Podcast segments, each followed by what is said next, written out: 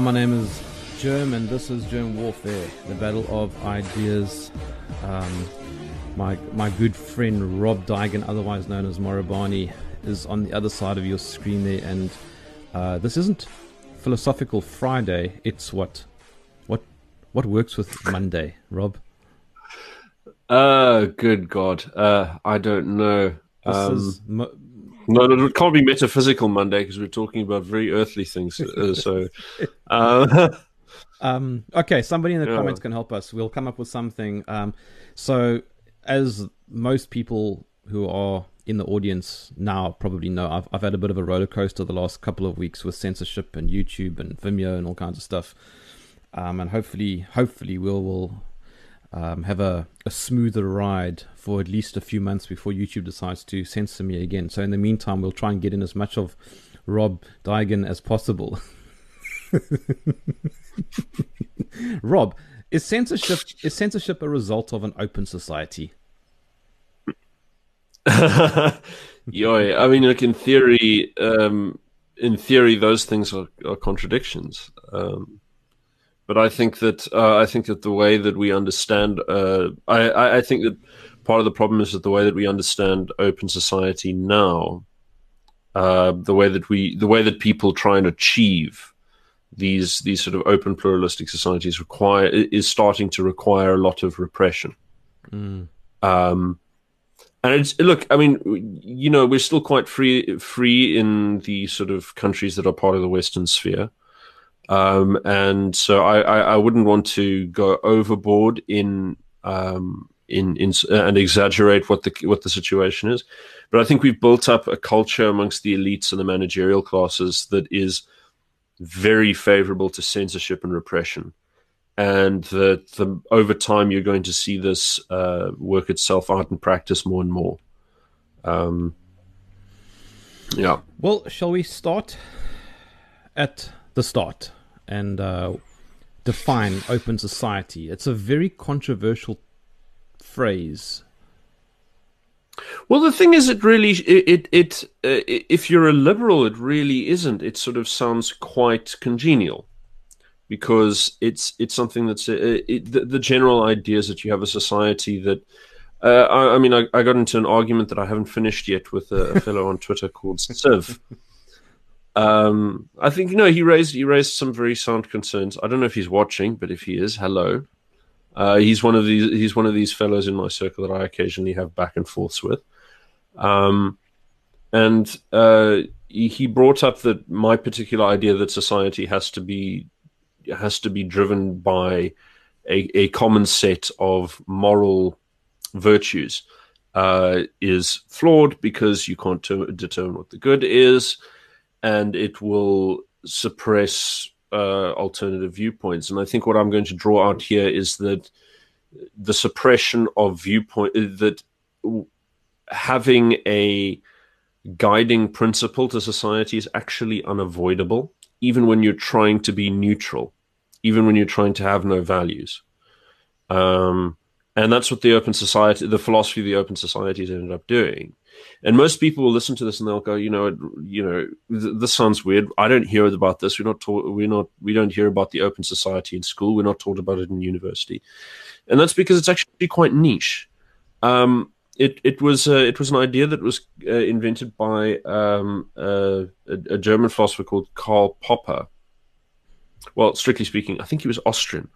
Anyway, he um, uh, what, what's what's common to a lot of these these sort of Austrian intellectuals, and whether they're conservative or um, radical left or whatever Yeah. they were, they um, th- there's this there's this tendency for a lot of them, a lot of people who had contact with Vienna, which was a very cosmopolitan uh, city. Uh, f- w- watching what happened to it after the after the Nazis took it over, um, sort of I think it produced a lot of sort of um, heart sore nostalgia amongst these intellectuals who who left that uh, that sphere and they wanted to uh, recreate uh, somehow bring society back to that sort of um, ha- those halcyon days they had where they could hang out in the cafes and hobnob with the nobility and the common people mm. equally and um, have conversations with Germans and French and Russians and Slavs and Jews and you know Bolsheviks and nationalists and all kinds of people. And that different sort of that that sort of open uh, that sort of open society, the sort of prototype open society, it was it's an idea of cosmopolitanism. It's an idea that that a lot of people in big cities like because you, you get to keep up with all of the fashions and the society is young and vibrant and it's exciting and lots of ideas are flowing around. And you know it's all of that stuff like you know ben johnson saying you know when you're tired of london you're tired of life. Mm. um, that kind of everyone likes that stuff. That's why cape town is so popular it's extremely cosmopolitan and there's something very very beautiful and exciting about cosmopolitan society. And i think everyone recognizes that. I think there's very few people who don't get some kind of um, at least as young people who who don't who don't get some kind of value out of cosmopolitan society. Yeah, yeah. But I think that um, not only is it very fragile, but it's the, the attempts to, to, to, to defend it very aggressively, which I think has followed from from from those philosophies, has caused a lot of damage, and it's created a new uh, sort of transatlantic um, elite consensus amongst like the upper middle classes and the manage- managerial classes and the intellectual classes and the politicians, who they all agree on a certain blueprint for how to design and manage society centrally. And Karl Popper would have found this horrifying, uh, but uh, it's largely backed by his protege, uh, who's uh, a man called George Soros. Now, George Soros studied under him ooh, at the. London School of Economics. Shh, you've just demonetized my video. Yeah, um, I, I, know that there's a there's a lot of uh, there's a lot of people who are very very cautious of talking about George Soros. Um, and recently, there was an there was an incident where Newt Gingrich, who's a former Speaker of the House in uh, the United States, I can't remember what his current position is because I'm taking a step back from American politics. Um, he uh, he was on Fox News and he mentioned that George Soros was funding was funding a lot of uh, left wing activist groups. Uh, many of them who have ties. Uh, th- this is the thing. I mean, you have to be very careful about what you say on air about uh, politically sensitive topics and people who are litigious, as we all know. So he was funding, beg your pardon, a lot of organizations who are extremely politically radical. Um, he like he funded a lot. Sorry. Well, that's the problem. Is that it's that that would be impossible to prove. Mm. Um, what what you do see is that it, it's uh, the the Open Society Foundation which he runs um, tackles um, almost every um, almost every single uh, major left wing uh, political issue you can imagine: immigration, yeah. gay rights. Um, uh, he supports Palestine against Israel. It's it's a really really sort of fruity mix of um, of things. Uh, he also supports uh, land rights in South Africa. So he put he puts money into. There's a couple of groups whose, whose names escape me. There's two of them uh, in particular that I'm thinking of. Um, and uh, recently, uh, J.P. Smith, who's the head of safety and security in um, uh, for, for the city of Cape Town, yeah, mm. he got um, he got in hot water for saying that they're keeping an eye on these people because they are because they are involved in organized illegal land grabs. So, and then there's another there's another website uh, that I found that um, they're called farmlandgrab.org, and they're not South African; they're actually global, and they track all sorts of large organizations and um, um, and corporations that are interfering in politics around the world um, to snap up farmland because farmland and agricultural land and timber and so on. This is now the prime place to put your wealth into, considering that um, you've had sort of several decades of um, gentle and not so gentle, what is now called quantitative easing, but what is really sort of across the Western world. So that erodes the value of government bonds and yeah, um, you've you you the, the the, the sort of shrinking interest rates and so on have, have eroded what used to be the most reliable source of wealth, and so people have been sticking their money into the stock market and sticking their money into volatile resources, and now we're getting to the point that the the the safest place to put your money into is land, particularly productive land, and so big investors like George Soros, amongst many others who are unaffiliated with him, have a have a great interest in uh, farmland. And so they pressure. Uh, they there's a lot of money that George Soros is putting into um, land rights organizations, and as we know, that depresses the value of land in South Africa. Mm. Um, the more the more shenanigans they get up to, the worse the price the price of land uh, land is. Um, and so, yeah, there, there are a lot of people who are very concerned about this. But if you want to understand why he thinks this way, it's not just his monetary interest. He has a very, very profound, he has a very specific philosophy. And it comes from his interaction with George Soros. And George Soros, uh, uh, his interaction with um, Karl Popper, sorry. And Karl Popper was, he used to be a Marxist. And then he abandoned it because he realized that they were like uh, they, they were dogmatic and had more of a religious quality to their thinking.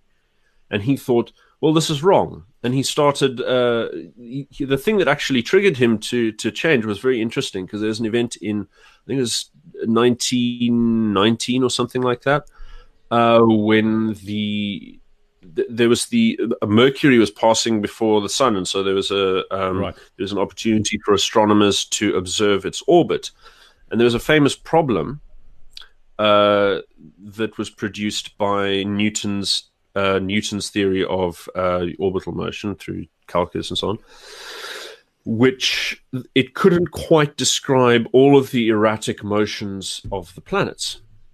And uh, Albert Einstein comes up with the idea that gravitation actually distorts space time, and therefore it's going to slightly warp the passage of um, of the planets.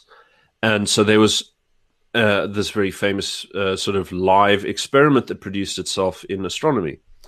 And he he noticed the reaction of the scientists was completely different to the reactions that Marxists who called themselves scientific, you know, the science of history, all of that nonsense.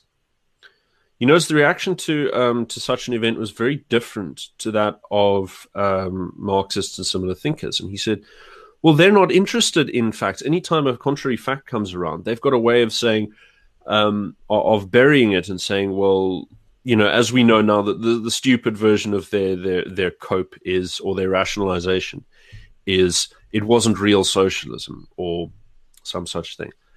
Uh, but in those days, it would be something like uh, capitalism has not reached its final form, and therefore history is not ready to, you know, that kind of thing.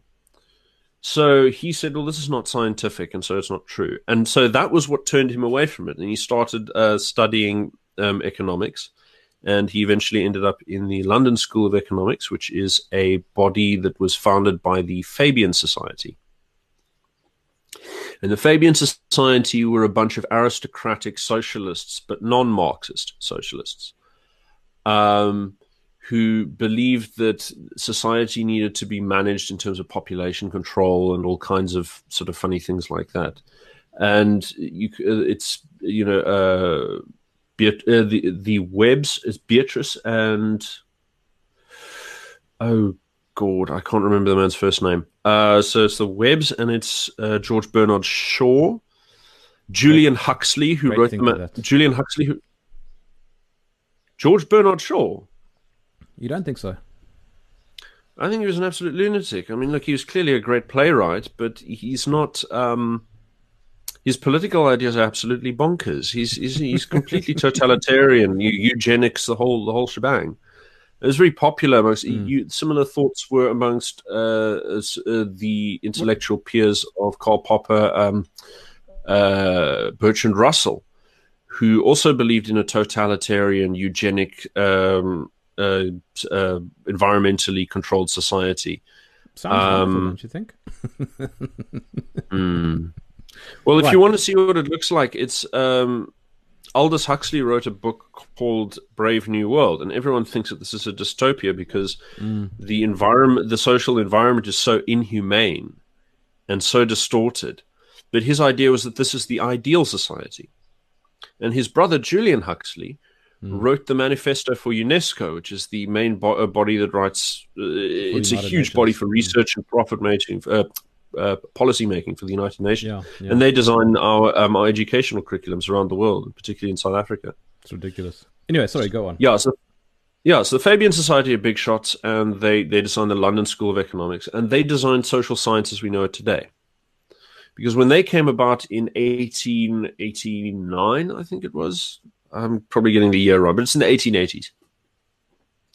So they were founded with this idea that you, through very slow incremental change, you will get towards a global government which can manage the whole of society, curtail human population growth through direct intervention and um, environmental control, and you'll produce a socialist system in which every single person's life, down to the tiniest minutiae, are micromanaged by an educated elite who know better than you and um, there's something very sinister about this. But what they did is they they decided to go about things by being scientific. So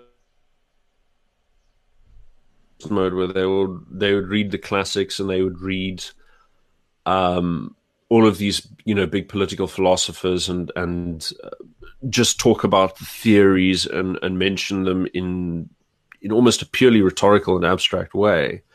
And what they did is they sent their their their top uh, their top people for the first time. You're starting to see actual serious scientific research. Where they sent people to uh, study um, uh, management procedures in local municipalities or study um, uh, statistics of disease uh, disease spread and things like that. Uh, it j- just about any sort of little thing, and it was it was very new at the time. Um, and the general idea was that they would push people towards finding scientific ways of implementing their values. But because it was couched in the language of science, it would be seen as it, would gain an air of neutrality, which it definitely has. When you listen to people talking about social science, when they talk about how to create more equality, when they talk how, about how to create more sustainability and all these things, they talk as if these things are neutral and obvious values that must be achieved and you can sort of step back and go, okay, well, sustainability, sure, um, that sounds like a great idea, but what do they mean by sustainability, and what what do they want to make sustainable, and all these things? There is no neutral standpoint in politics. Oh, There's but no let's neutral just ask the United. Nations. They have all the answers. They know what the term sustainable Yeah. means, Rob. Well, think about what we th- uh, think about how casually people talk about international law.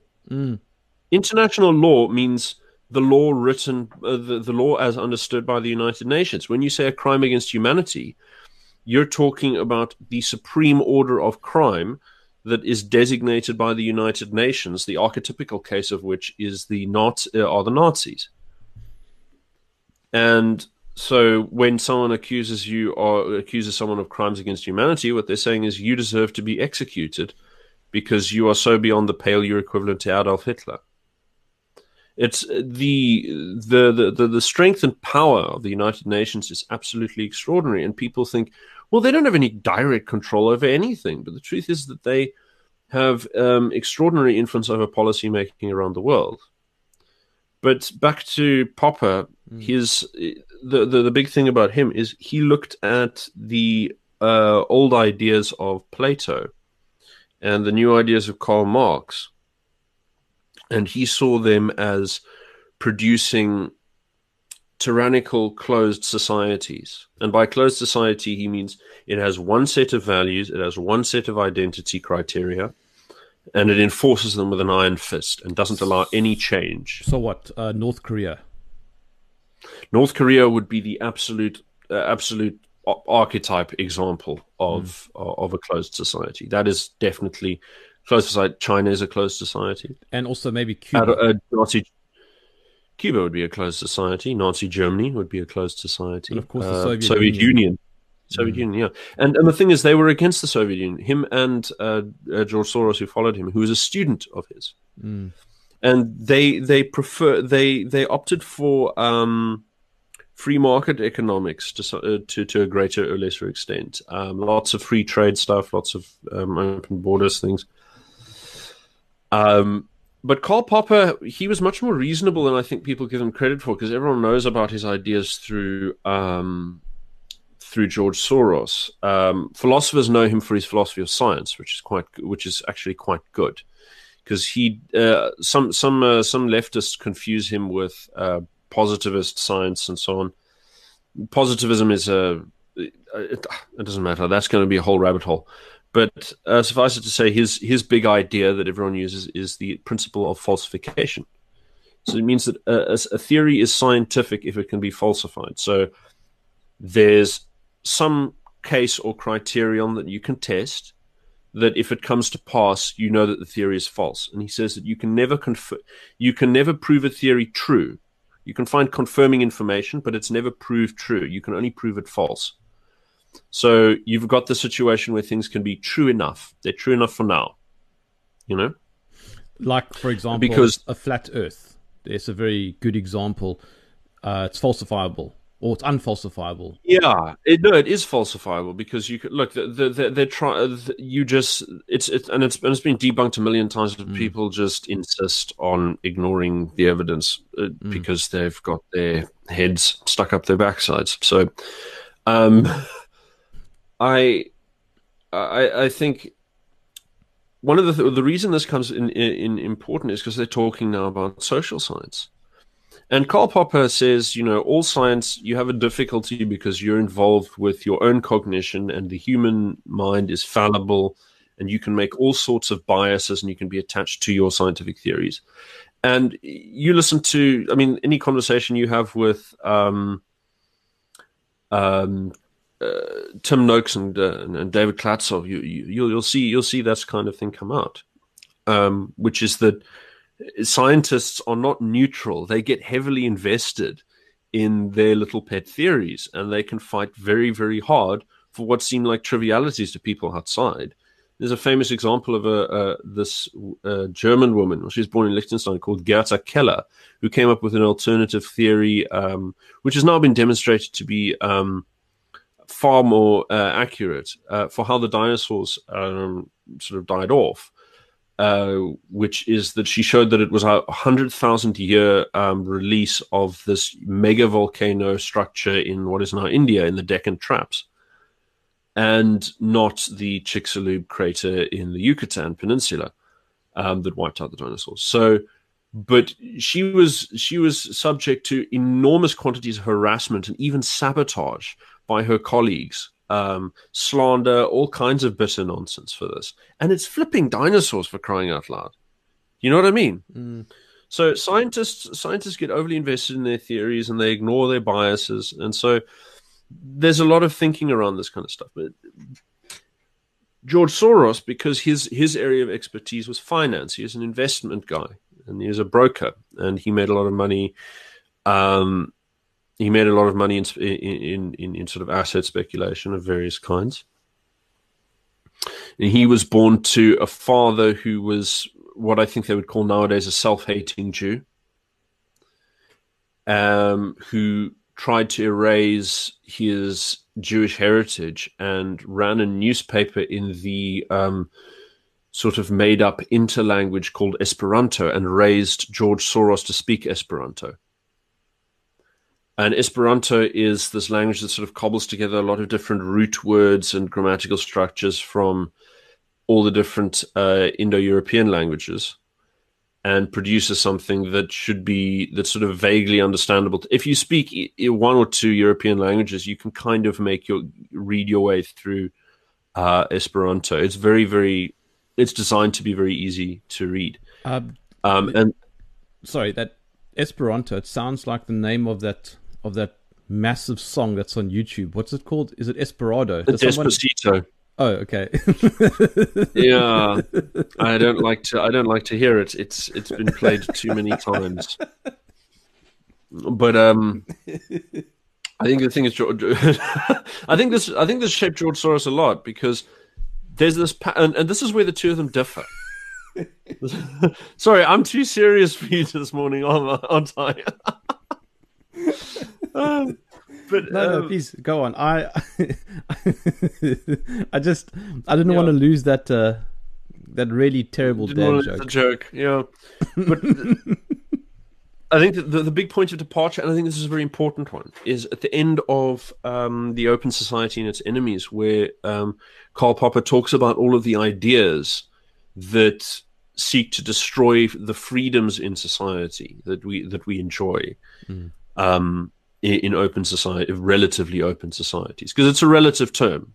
You know, some countries are more open than others. Poland was more open than Russia under the Soviet Union. Um, you know, there there are degrees of freedom. Um, uh, so, but, but but here's the here's the thing. He said that there's there's traditional societies have an organic component, mm. so they maintain their roots. And he says that there's a the so the organic society is something that's in between the closed society and the open society.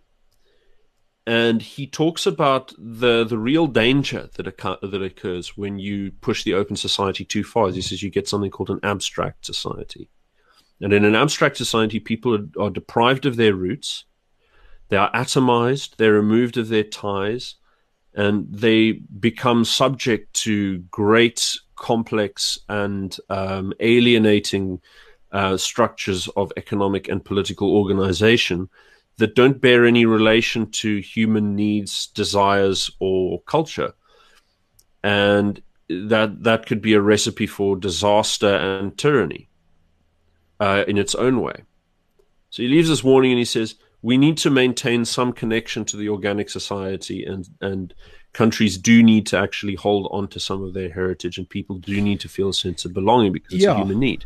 Yeah, uh, that's sort of what Soros doesn't. Mm.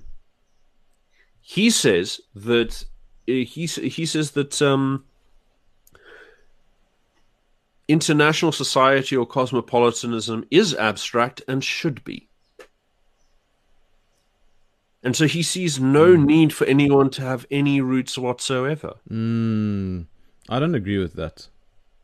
You see, and it, it, it, this informs his this informs his philosophy. And look, a lot of people say, "Ah, this is a Jewish thing," but you'll find that he he's actually at odds with most of the Jewish world, mainly because he spends a lot of money undermining Israel. Mm. So he is he is not what you would call. Uh, I think people who go into this anti-Semitic um, corner, they they they're failing to comprehend the nature of this situation. They they they're too blinded by their prejudices to actually analyze this uh, the situation yeah. seriously. Yeah. And and the the situation is that you have someone who has taken liberal values to such an extremely nihilistic point that he around the world everywhere he invests in organizations and activist campaigns that undermine any value that holds any community together.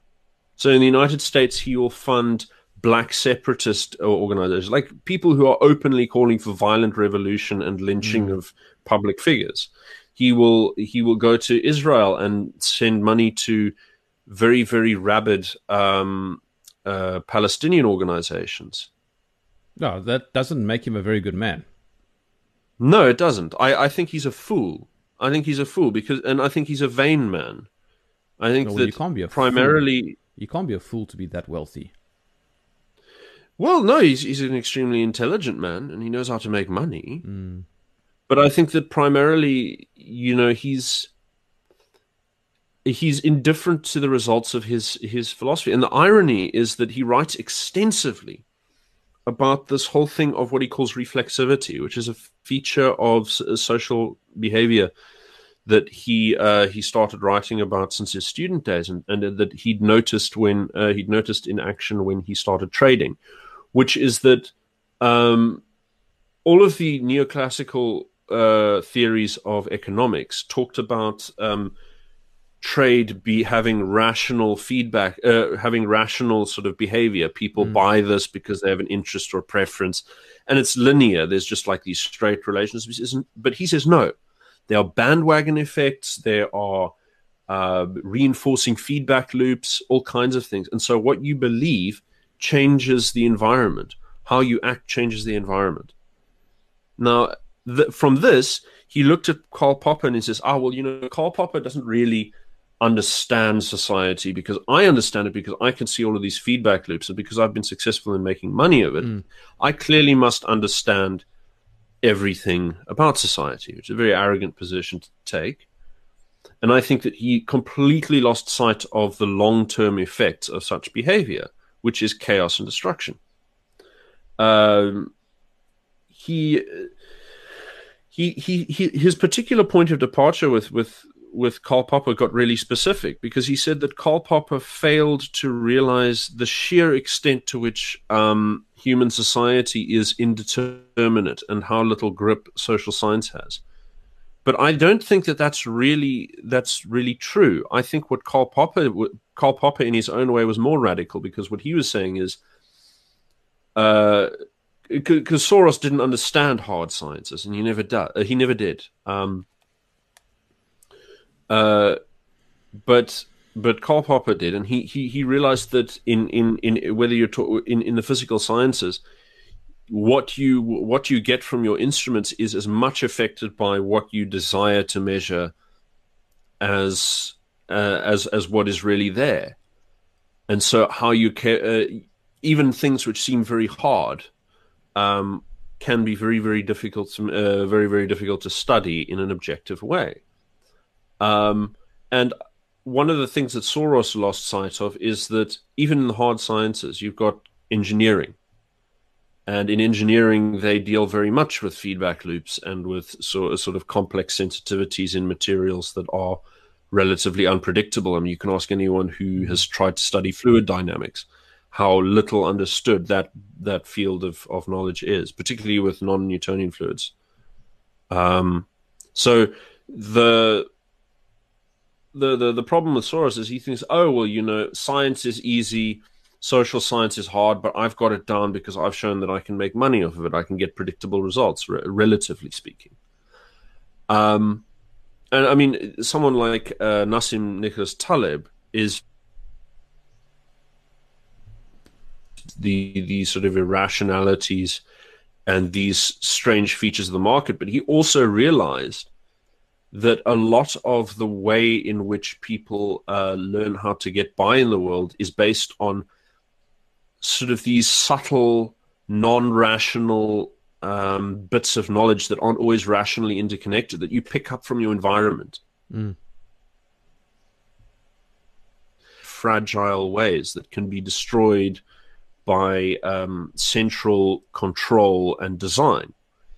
And the problem with George Soros is because he has a very particular view of what society is made of, you know, on a technical level. Um, he has this he has created a monstrously large bureaucratic organism that spans the entire globe and intervenes at every stage to do very, very similar behaviors, um, which are highly destabilizing and can be highly damaging. And I think that there's a great example of this, which I wrote about. I wrote about when I started seeing it happening, and I was very, very confused. Is there were district there were there was a district attorney, and I can't remember which one I picked up on first. Whether it was whether it was Chicago, it might have been Chicago because it was that Jesse, uh, Jussie Smollett case. Uh, the the district attorney there was called Foxx, something Foxx, and uh, between them and people in Portland and people in uh, New York and, and, a whole bunch of places in the United States, where district attorneys that were elected um, since 2016 mm. were refusing to prosecute um, crime, like even violent crime, like pretty serious stuff. And the policy they went behind is that anybody who commits a crime where the value of the damages is less than a thousand dollars, we won't charge them or arrest them.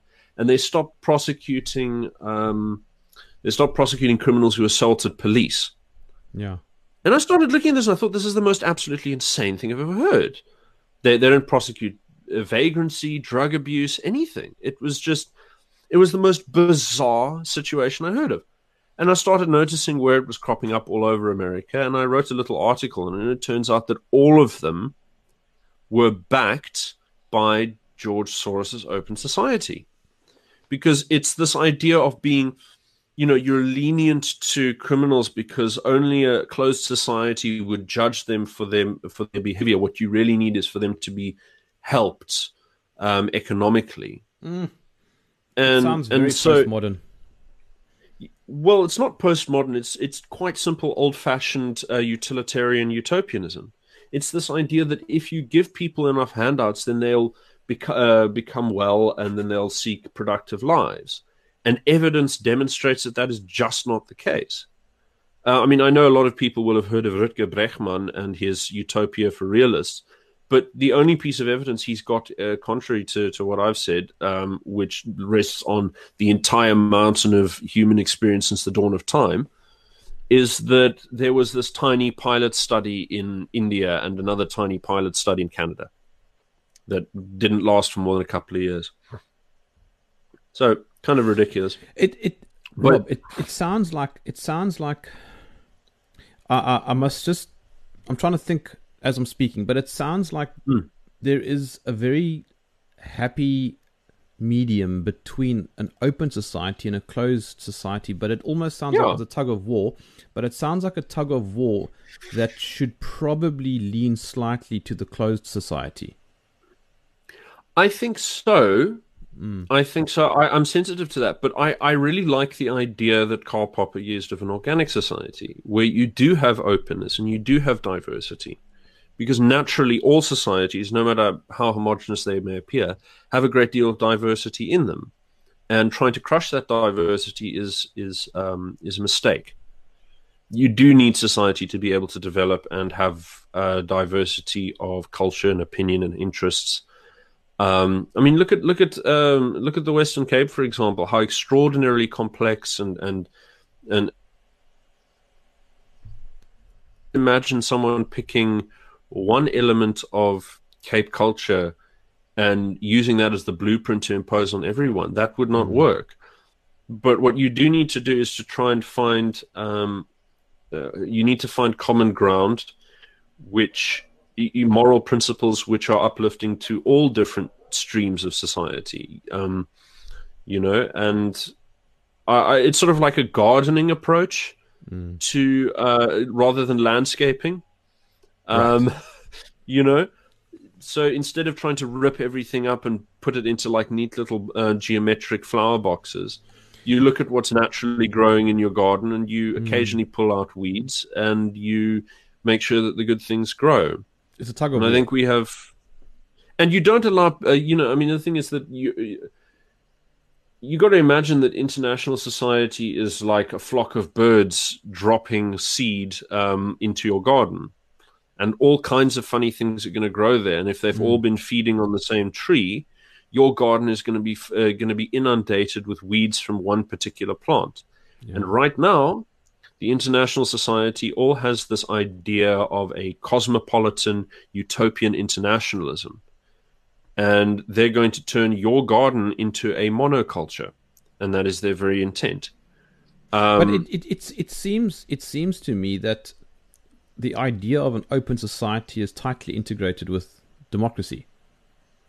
And the more It- the more open your society is, the more open your your society becomes. Yes and no. I mean, the thing is that what what what Soros doesn't realize is that at a certain point, um, you can try and make society as open as you like, but if you have a static, um, if you have a static idea of what an open society looks like, you're creating a static image of society to conform to. Mm. And you'll know you notice how all of the woke people who are all into like diversity and do what thou wilt shall be the whole of the law, they all dress the same, they all look the Yeah. same, they all act the same, they all And they all want the the same. same thing. They all want everybody to look and be the same. Exactly, and and Mm. you think about this, they, they talk, how often they talk about diversity and tolerance and you know different cultural values and everything, Mm. but they're just blending it into the same grey paste that they're forcing everyone to feed to eat, and this is the thing: is that becomes its own form of a paradoxically, the open society is a closed society. Yeah. It's just a much bigger and scarier and heavier one, um, which is much more vicious. Um, and so I think that uh, I think that if you actually want an open society, you have to preserve you have to preserve that diversity. Um, you have to preserve the diverse roots of the cultures and the sort of cultural differences that are native to your society. You have to hold on to those because otherwise you will be taken over by whatever the selfish cosmopolitan urban elites want. And they usually are very intolerant, very smug, and very detached. And they do not have much interest in um, uh, in respecting what the people in the countryside want, respecting what people in you know urban communities want. They think, oh well, let's come up with some fancy idea for restructuring everything. And I think, you know, this this can hurt people a lot. Now, of course, I'm not entirely averse to, to things like town planning and so on, but I I, I prefer the the sort of organic. Um, approaches of people like Leon Krier, who I, I encourage anyone to Google right now. He's very, very interesting. He's a Luxembourgian architect who is involved in a movement called New Urbanism, which is about trying to um, trying to look at the organic ways that that cities have formed in the past in ancient towns and ancient cities, and um, uh, bringing bringing existing communities into line with the way that human beings generally choose to live. Uh, conform to the climate, conform to the, the the local aesthetic tastes and vernacular traditions, rather than what has become the international style, uh, favored by again the same crowd of transatlantic elites. Yeah, you know, lots of concrete and glass and oblong blocks and aggressive shapes and big, massive, um, hyper integrated apartment complexes where everyone lives as an alienated unit in a pod you know, and it's there, there's none of that organic community that that that that you find when you visit like a little I live in a lovely little town at the moment in mm. in um in the Netherlands. It's a it's a backwater over here. No one everyone scoffs when I say I live in Bergen op Zoom, but it's it's really lovely. If you go to the center of town, they've got these buildings that have been preserved for nearly no, for like a thousand years. It's beautiful and it's absolutely stunning. Yeah, it's like you know all of these little narrow walkways. You can't have cars in there. Mm. And I mean, this is the thing that I share with the, the the environmental crowd is I I like that sort of freedom from the cars. I like being able to bicycle around in the Netherlands. I like a lot of this stuff. So it's not like you sit and throw out everything just because it sits on the other side of a political aisle. There are plenty of good ideas to go around but I think people need to respect people's roots and and can I the failure to do so tears society apart. I mean, you can look at America now.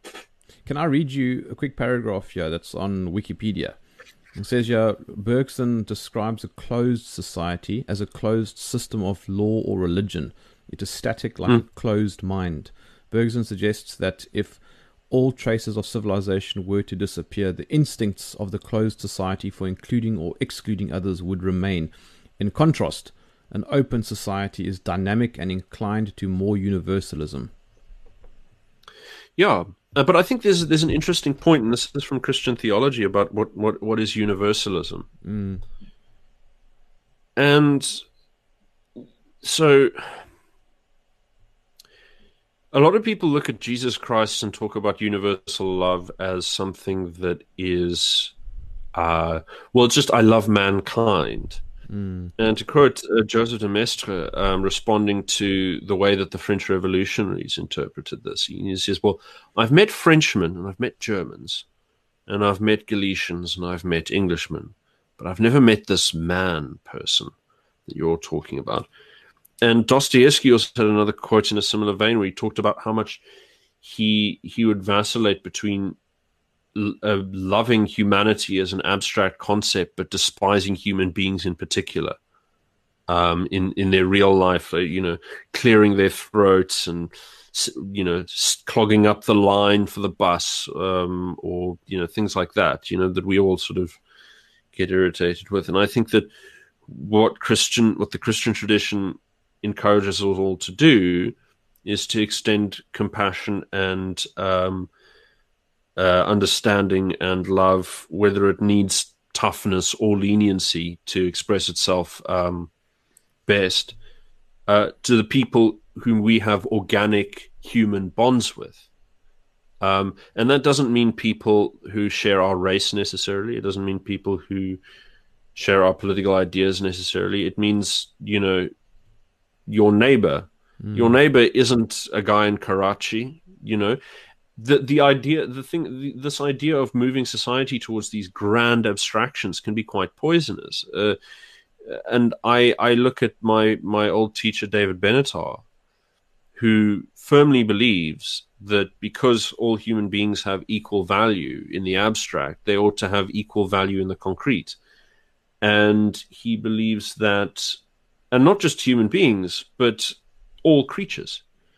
And so he gets to this point where he talks about he talks about not only for environmental reasons, but also for moral reasons. He believes that um, that there, there's a harm of coming into being that is from um, but I mean, look, that's actually a separate argument. It's not necessarily mm. connected to his presence, uh, his the the the um, the specific um, what should we call it uh, premise of his universalism. But his uh, the person he he most follows is a, an Australian philosopher called Peter Singer, who talks about um, you know why why are you giving so much to your own children when there are people starving in Bangladesh. Because at the time there was a famine in Bangladesh when he was writing this article, 1970s. And there's there's this general perspective that one one has an obligation to sacrifice not only of one's own, but of the bonds nearest one, for the sake of you know people on the other side of the world who you don't know and I don't think that it works like that. I don't think that society can function on that level. And I think that the results of having such utilitarian thinking, particularly in the notion that the only value in life is is is is pleasure and the only hurt in life is pain. The only the only negative thing in life is pain. Is um, this is a very English philosophy and this informed um, this informed the Fabian socialists. Um, it, uh, it, and it, it, informs a lot of the the international sort of uh, progressive liberalism that you sort of get that sort of blurs strangely into utopian socialism nowadays. They're trying to equalize everyone. They're trying to make sure that everything gets shared so that the least gets enough. And I think what we can see if you examine what capitalism has done, what the market has done um, over the last couple hundred years, is that even without uh, you know major interventions, which people are now pushing for, major liquidations and equalizations of wealth, even against the attempts to hold down labor prices, even against the attempts to produce greater um, competition, quite naturally, um, more wealth is created and ends up in the poor. And we're looking at a system now where, in many places of the world, even uh, you know, in China, they're they they're, they're facing a problem of rising cost of labor, and they have been facing this for a couple of decades now. And they've been desperately pushing down any sort of union organization. It's happening against the efforts of uh, of industri- uh, of the industrial elements of society that people become wealthier, their va- their labor becomes more valuable, um, and I think that I think that the attempts to sort of crush free, uh, free society and control it because you're worried that when people love and care for those nearest them, they're going to neglect those furthest away from them. I think that it's a foolish way to go about things, and we've seen the results multiple times of what happens when you try and equalize society in a centrally controlled fashion, whether it's in the Soviet Union or in its most egregious form in Cambodia. Yes, and at because... the moment, we can be looking at the slow, sticky, sort of gentle and sweet way of doing it. And we think, well, that's kind of reasonable. But as time goes on, you'll realize that it, it's mm. having more and more deleterious effect on society, and it's it, because it it creeps into education, it creeps into the values people have, and it eats away at community cohesion and and creates new animosities. And the open borders thing, I mean, that's something that Europe will have to reckon with for for generations to come. Mm. And we we don't we don't really know how they're all going to react to it because we know that um, not all of the immigrant communities are going to integrate, and there's a great likelihood that they're going to be transformed into something like the United States, where they have a permanent animosity between different racial groups that is driven on by egalitarians who use those um, differences and as, to justify redress and um, inequality. And as Nassim um, Taleb says, yeah, as Taleb says, uh, the majority always um, adapts to the minority. So what happens is in Western society, in Western in society. Western liberal society, and that's a problem. What do you what he's talking about with with the cases like the intolerant minority is he's talking mm. about a very very specific case. He's talking about something where a small minority give a huge amount of care over some particular issue that affects the free market and the majority don't care. Mm. In that case, then you will see the intransigent, and I think the word he uses is intransigent, not intolerant. The intransigent minority will end up imposing their preferences on the market because it's far more easy to standardize a product line yes. than it is to yeah and so well, it, it, it gives the example of it gives the example of halal meat so let's say a butcher yes.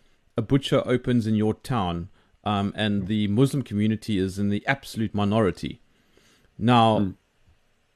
the the majority, generally speaking, won't mind buying halal meat, but the Muslim minority will absolutely mind buying non-halal meat. It's different. It's different for um, Orthodox Christians because they are not allowed to um, you're not you're not allowed to you to consume any food that has been sacrificed to um, another religion. So that that creates that creates conflict in that, mm. in that, uh, in that, So they can't eat kosher or halal. They they simply cannot. Um, and it's uh, that would create that would create a problem. Um, but I, I, I think that uh, I think that a lot of people you know a lot of people bend the rules and a lot of people live in societies where they aren't most most christian societies are not orthodox uh, eastern orthodox. So um, they they're, they're not going to have that problem. Yeah, but, but, you look you look you look around cape town. You look at around cape town. You go to any shop. You go to your local Spar you look in the meat and it says halal and now I mean, I've never had a real problem with that. It's but it's it makes but it's a principle, sense. Rob. It's a principle. Which principle is this?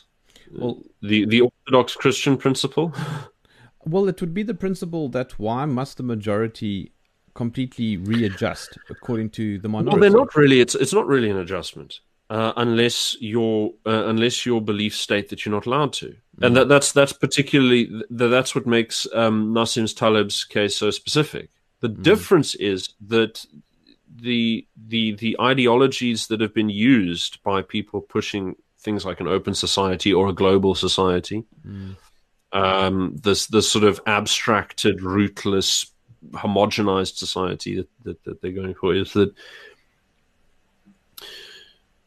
they really do demand that the that the majority adapt to the minority because they say we have been imposing ourselves and it's true west the west did impose itself during the height of its power on the rest of the world um, and they're saying because that we've imposed on them in the past, you know, we have to make amends for that, and we have to apologize for that, and we have to make ourselves a bit smaller so we don't impinge on them.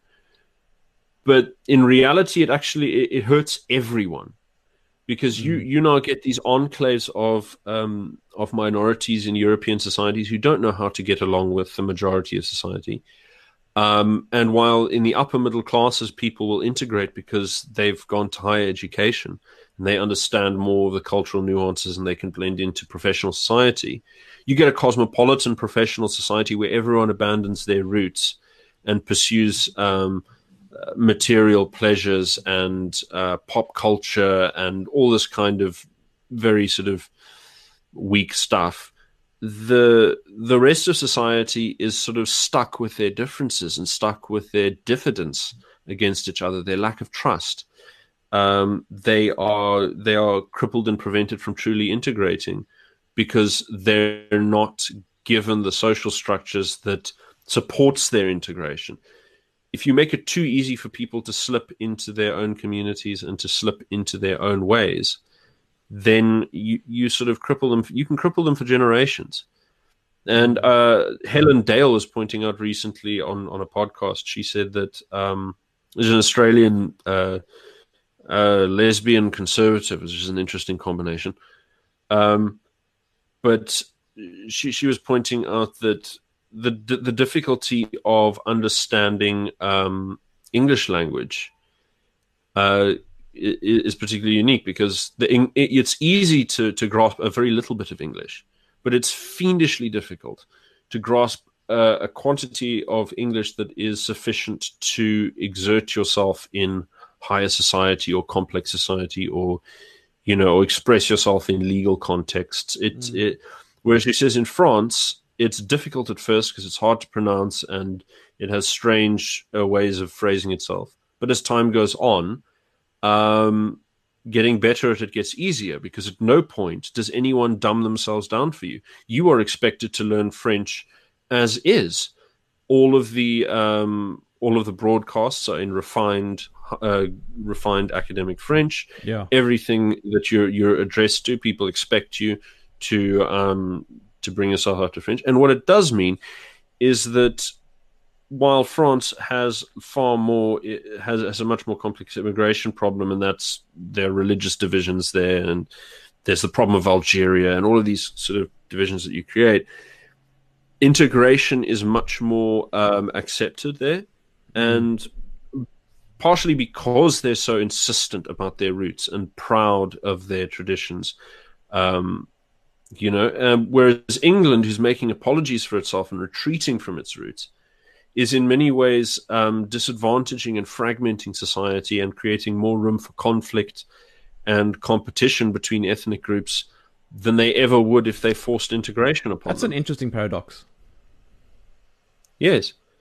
And so what you do is you create a layer of society which is homogenous and and has no roots, mm. and beneath them a fragmented, balkanized, and auto-apartheided society that will persist in having violent confrontations and uh, feuds for the rest of time. Mm.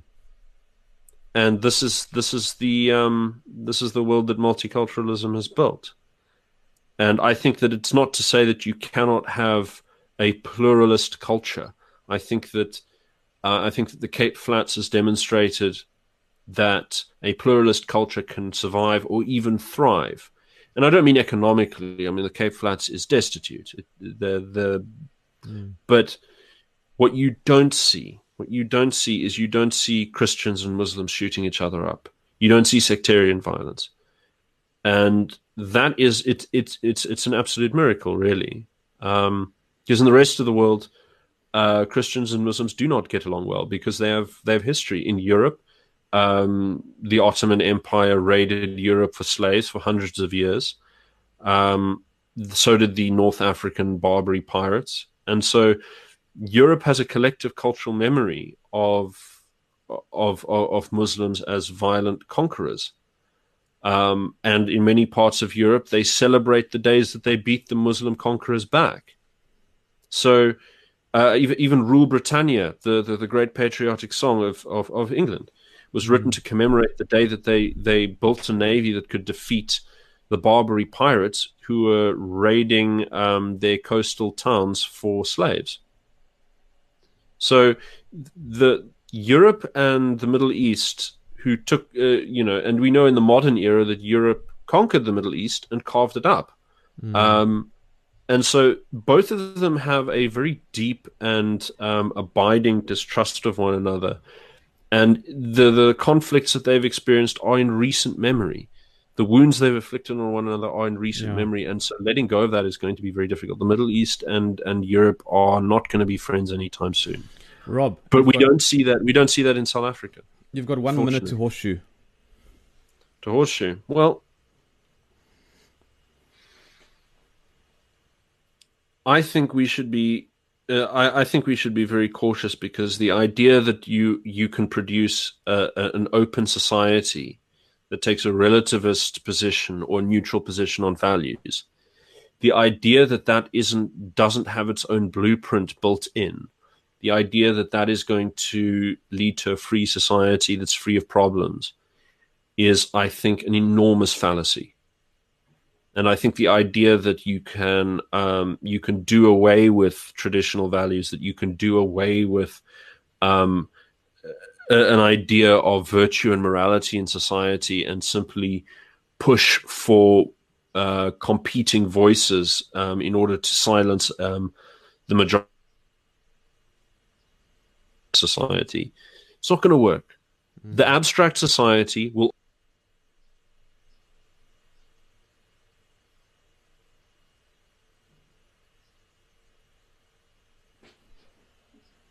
is a very, very great and finely grained bureaucratic tyranny mm. that is discriminating against people on the basis of their ideas, on the basis of their ethnicity.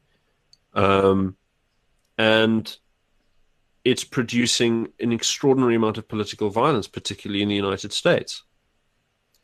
And I think that we need to be people. People think that they're safe. Liberals, particular, think they're safe in taking the position that we must make society as open and as indeterminate as we possibly can. But the truth is that that is that in fact leads to the very thing that you despise. Yeah. And unfortunately, I mean, I think that's the great irony of it is that George Soros believed that he was doing good. As vain as he is, I think he genuinely believes that he's, while he's making money, helping humanity. Mm. I think he genuinely believes that. But and I think that he is mistaken. Do you know uh, where the road with paved intentions leads, Rob? The road paved with good intentions. Yes, yeah. yeah, I mean, many a road to hell is paved with good intentions. Um, so good intentions are not good enough. Somebody in the comments says, "Is this conversation sponsored by George Soros?" yes, yes. Let's say it is. I've, I... have just gone to tell. I've, I've just told. I've just made an hour-long argument about how George Soros is ruining the world in the most comprehensive fashion possible. Is this sponsored by George Soros? Is julle bedonderd? Luister know, nie. Let's just let's just say it is, and uh, Rob, I'll send you my half a million, and I'll keep the other half a million that he sent that he sent our way. Shall we just shall we just go halvesies? Uh, I think I think uh, I think I've done all the work here, so you're gonna have to give me the whole bundle. I'm afraid. I'd rather not be affiliated with him, so you can have the whole the whole million. How about that? Jeepers creepers. I mean, like I, I noticed the second I was saying that you know um, it's not because he's Jewish. Like I saw about like fifteen um, watches on the on the view counter drop off. like, oh, well, I came here for anti-Semitism. I'm not getting my anti-Semitism today. I was like, well, you know, good luck. Go get it somewhere else. I'm afraid.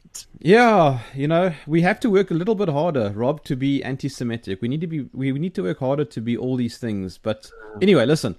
Your information is yeah. under the video as always. Please subscribe to Marabani, everybody. Um, Rob is uh, is a regular feature, and hopefully we won't run out of talking points. no, we won't. There's there's plenty to talk about. The world is enormous. Um, the the and there's millions and millions of interesting people we could talk about. So, Rob, have a good day. All right, cheers, man. My name is Jerm. This was Jerm Warfare, the Battle of Ideas.